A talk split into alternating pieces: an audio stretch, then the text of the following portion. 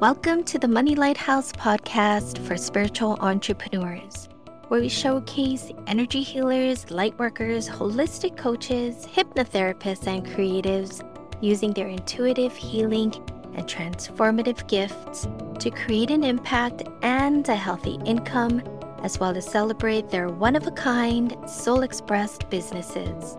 We'll take a look at the inspirational and insightful money lessons and messages in the world around us. I'm Michelle Irivis, your host and fellow spiritual entrepreneur, learning, exploring, and uncovering the gifts and the personal growth opportunities of a soul inspired business right alongside with you. Thanks so much for pressing the play button and listening. We hope you enjoy this episode.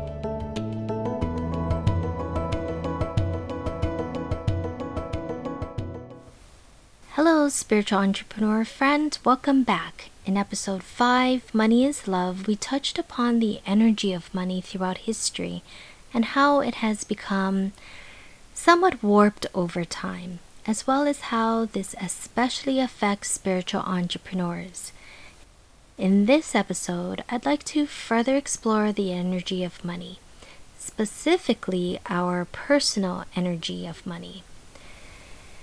So, I love learning, and one of the things I love learning about is money, not how to make a million dollars or about a get rich quick method or about a shiny, fancy, schmancy money strategy. I'm more curious about what money is and how we can work with money and develop um, a more positive relationship with money in our life. And I think this interest in money um, has come about because it's the most challenging thing for me and it's also my greatest teacher. So, from my experience, money, like entrepreneurship, dares you to look at your shadows and to step into uncomfortable growth opportunities. Personally, I've been able to look at my victim mentality around my finances and my money scarcity mindset. Also, money mindfulness and gratitude for my circumstances of abundance were worlds away at various times in my life. Sad but true, I totally admit it. That's why I feel like it's my duty and my special mission to help other spiritual entrepreneurs nurture and strengthen their relationship with money using spiritual gifts and healing modalities to discover the true nature and purpose of their money.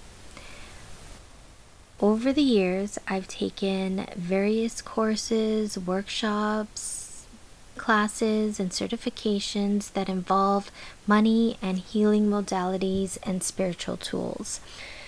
One of the most memorable experiences, and I remember this like it was yesterday, involved a money intention and exploration exercise in one of the courses I was taking. We had to write down our financial goal, as in the actual dollar amount. Then we had to do a deep dive into what that dollar amount meant for us, what we had to do differently to reach that financial goal, and how our life would change and what it would look like when we reach that number in our bank account. Now that I think back on this exercise, I love that it was a stretch financial goal with a specific dollar amount rather than an abundance, prosperity, or wealth goal because financial goals can stir up some pretty sneaky money beliefs. And it's also a really um, black and white way to see if you met your goal or not. So if you look in your checking account or savings account, you're going to see whether or not you've met your financial goal. Now, at some point, we had to write down what the essence or energy of that goal felt like for us. I struggled to pinpoint exactly what I was feeling. I searched and searched and searched. Words and feelings such as happy and excited and grateful came and went and actually felt a little flat. They all seemed to miss the mark. They didn't quite they didn't quite express what I was feeling. So I started to get a little frustrated with myself and the simple exercise. This is not a difficult thing to do, but I was tempted to take the easy way out and just write down an acceptable but not accurate answer, you know, like joyful or elated.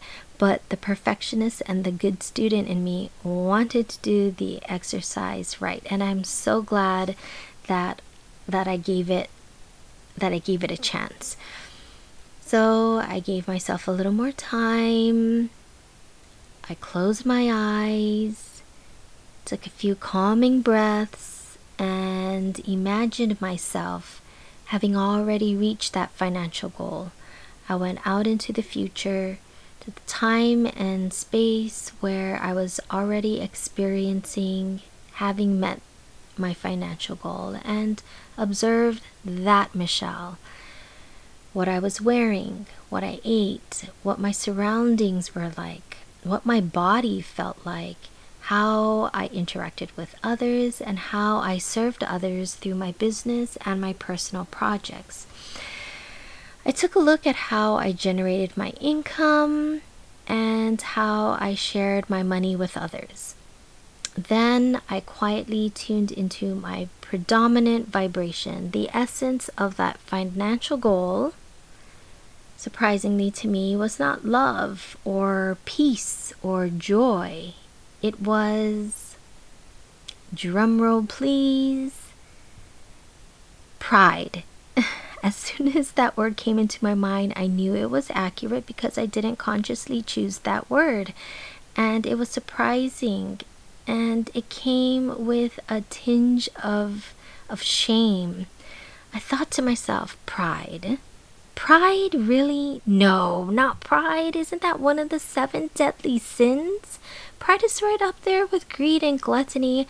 I can't create an income and financial flow with the energy of pride.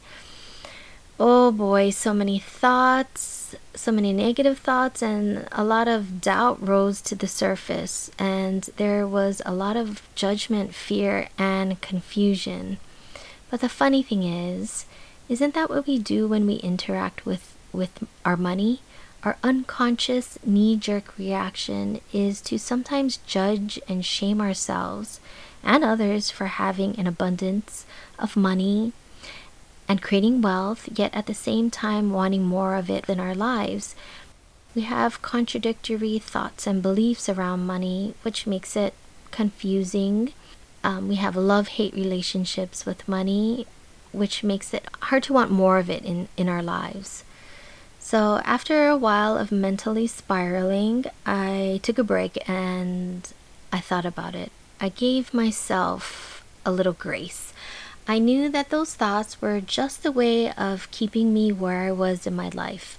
Nice and safe, tucked away in a little corner, stuck, not growing, not evolving, and definitely not expanding. Same old, same old. And then a thought came to my mind. One of the things that really felt good in my vision was how I was able to financially support my kids with their education, their dreams, and their soul's purpose, and how I was able to f- provide them with opportunities to enjoy and experience life to the fullest.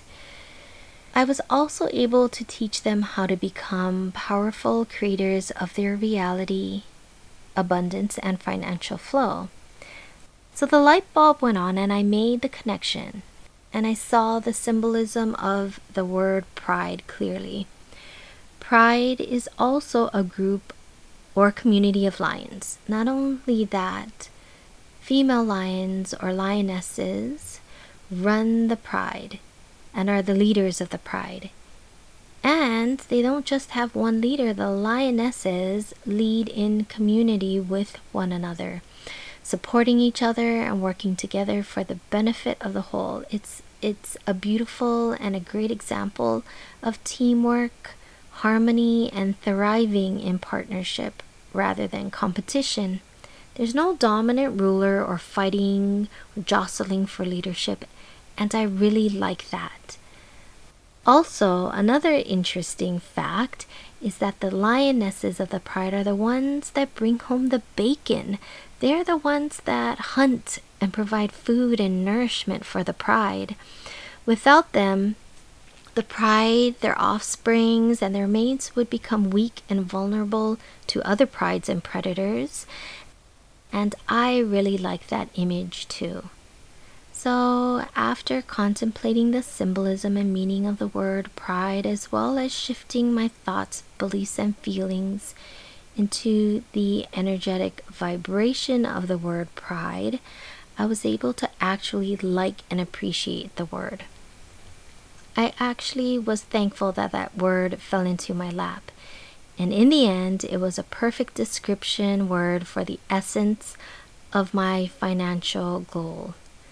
Pride then morphed energetically into an inner strength and an unshakable trust in myself, my community, and the world around me.